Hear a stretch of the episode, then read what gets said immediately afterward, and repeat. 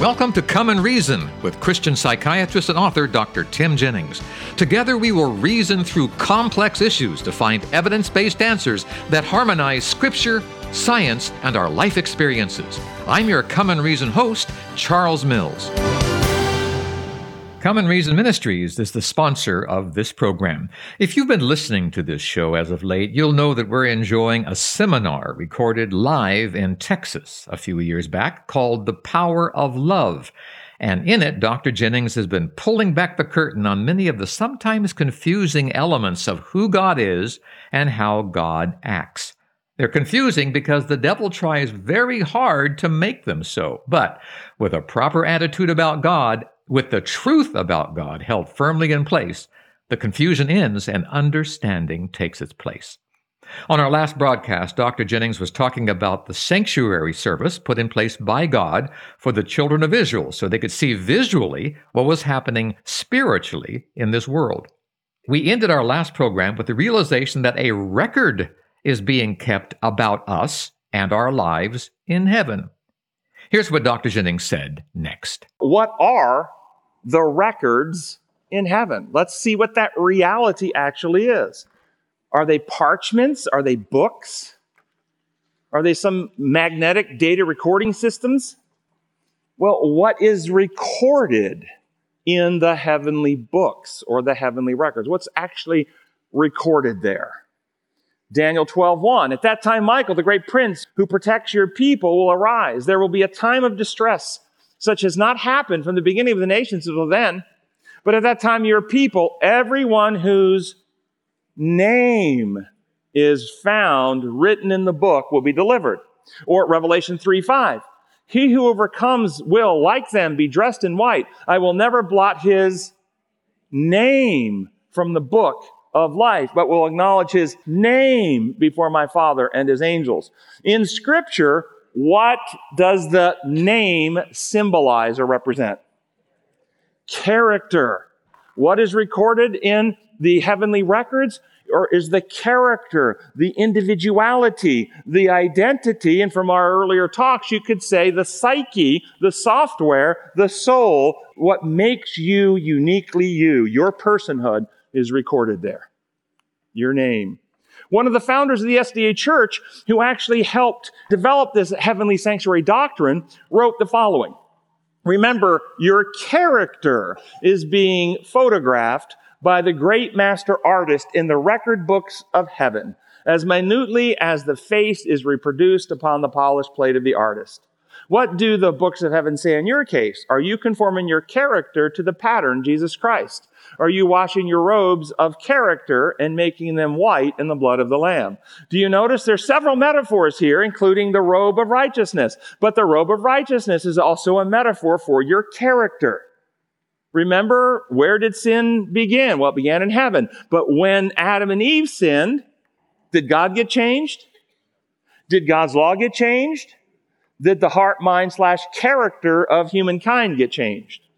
So the plan of salvation is Christ working to restore in man his character. It's no longer I that live, but Christ lives in me.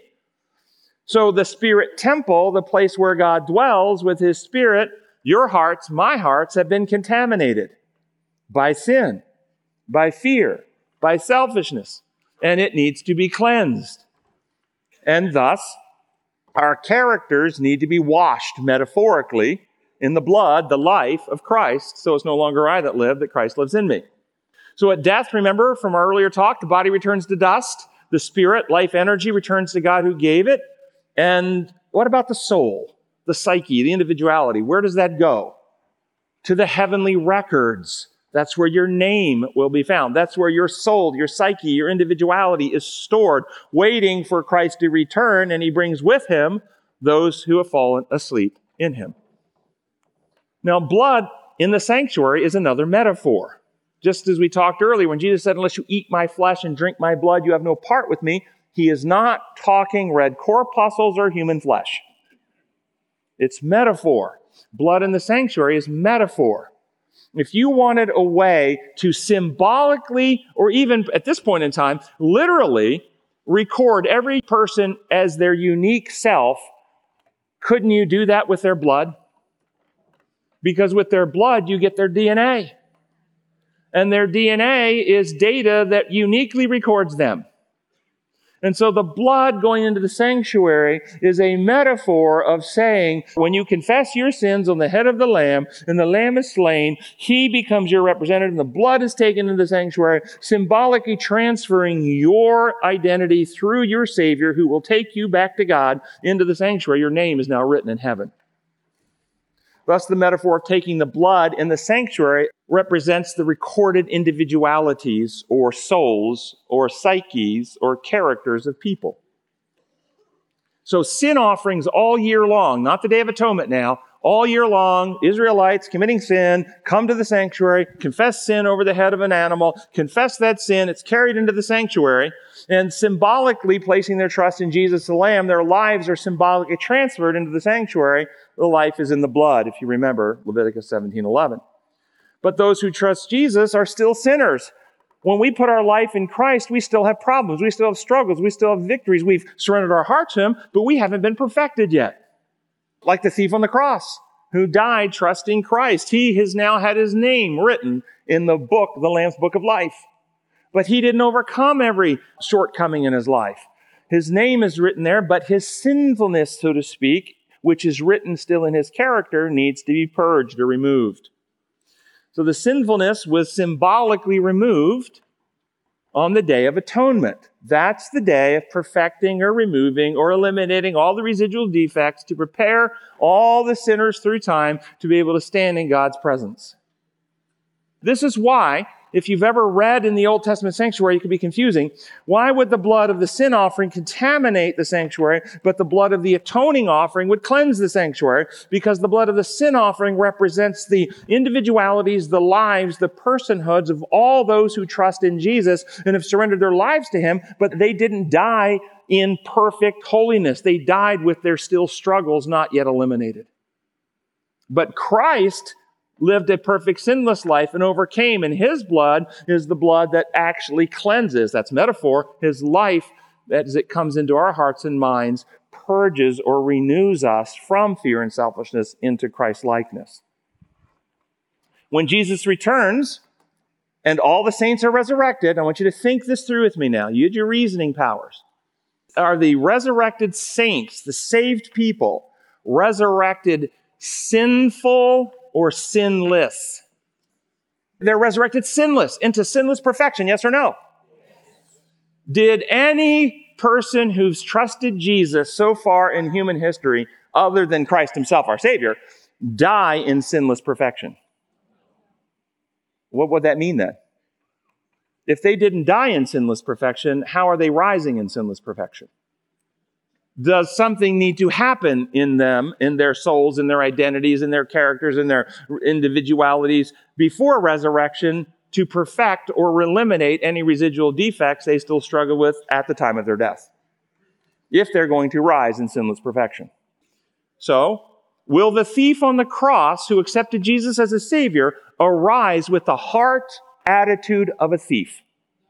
Will Martin Luther, who was a devout anti-Semite, you all know that, right? Will he rise hating the Jews? He die with that problem still in his heart. So, will something have to happen in him before he rises? So when he arises, he no longer has that residual defect. His sanctuary is being cleansed. And is being cleansed by the work of Christ in the hearts and minds of all who have trusted him. The record books where their individualities, names are stored, their characters are opened, and Christ, the heavenly high priest, applies his perfection to all who trust him. So what is the cleansing of the sanctuary? The final removal of all the defects from the individualities, the stored data sets, if you will, the psyches, the souls of all who have trusted in Jesus before he returns so that when they arise, they arise in sinless perfection. Why wait until 1844? For though we live in the world, we don't wage war as the world does. We're in a war. The weapons we use are not worldly. They have divine power to demolish strongholds. We demolish arguments and pretension that sets itself up against the knowledge of God and take captive every thought to Jesus Christ. We're in a war. Well, what kind of war are we in? Is it a war? When you're in a war like this, is this a war of physical might and power? If you're in a war of arguments, pretensions, knowledge, and thoughts, where is it being fought? And Satan is the father of? Where do lies have power? In your mind and heart. And the truth will set you free. Again, warring in your heart and mind. This is where the war is going on. So at the same time, notice Daniel is prophesying about what's going to transpire. I beheld the same little horn power, the horn power made war with the saints and prevailed against them until the Ancient of Days came and judgment was given to the saints of the Most High God. What does this mean? What kind of war? How was the little horn warring? Many people, imperial law model, well, he sent out his crusades, he sent out his soldiers, he burned people at the stake, and make, they make it very physical. Sure, that stuff happened, but that wasn't the war. Paul was beheaded. Peter was crucified. Stephen was stoned. Did they win or lose the war? You see, the devil cannot win the war with physical might and power. He can't win the war for your soul. Don't be afraid of the one who can destroy the body. He can't win the war for your soul by physical means. He can only win the war for your soul by spiritual means, getting you to believe lies about God that keep you from trusting Him. So he's making war, and he seems to be prevailing until the Ancient of Days comes and judgment was given. Now, many people read that and they read it through a human law model, and they hear the word judgment, and judgment means that somebody is sitting in, in a magistrate seat and they're reviewing something and they're making a judgment and they're ruling. How about if I replace the word judgment with a synonym?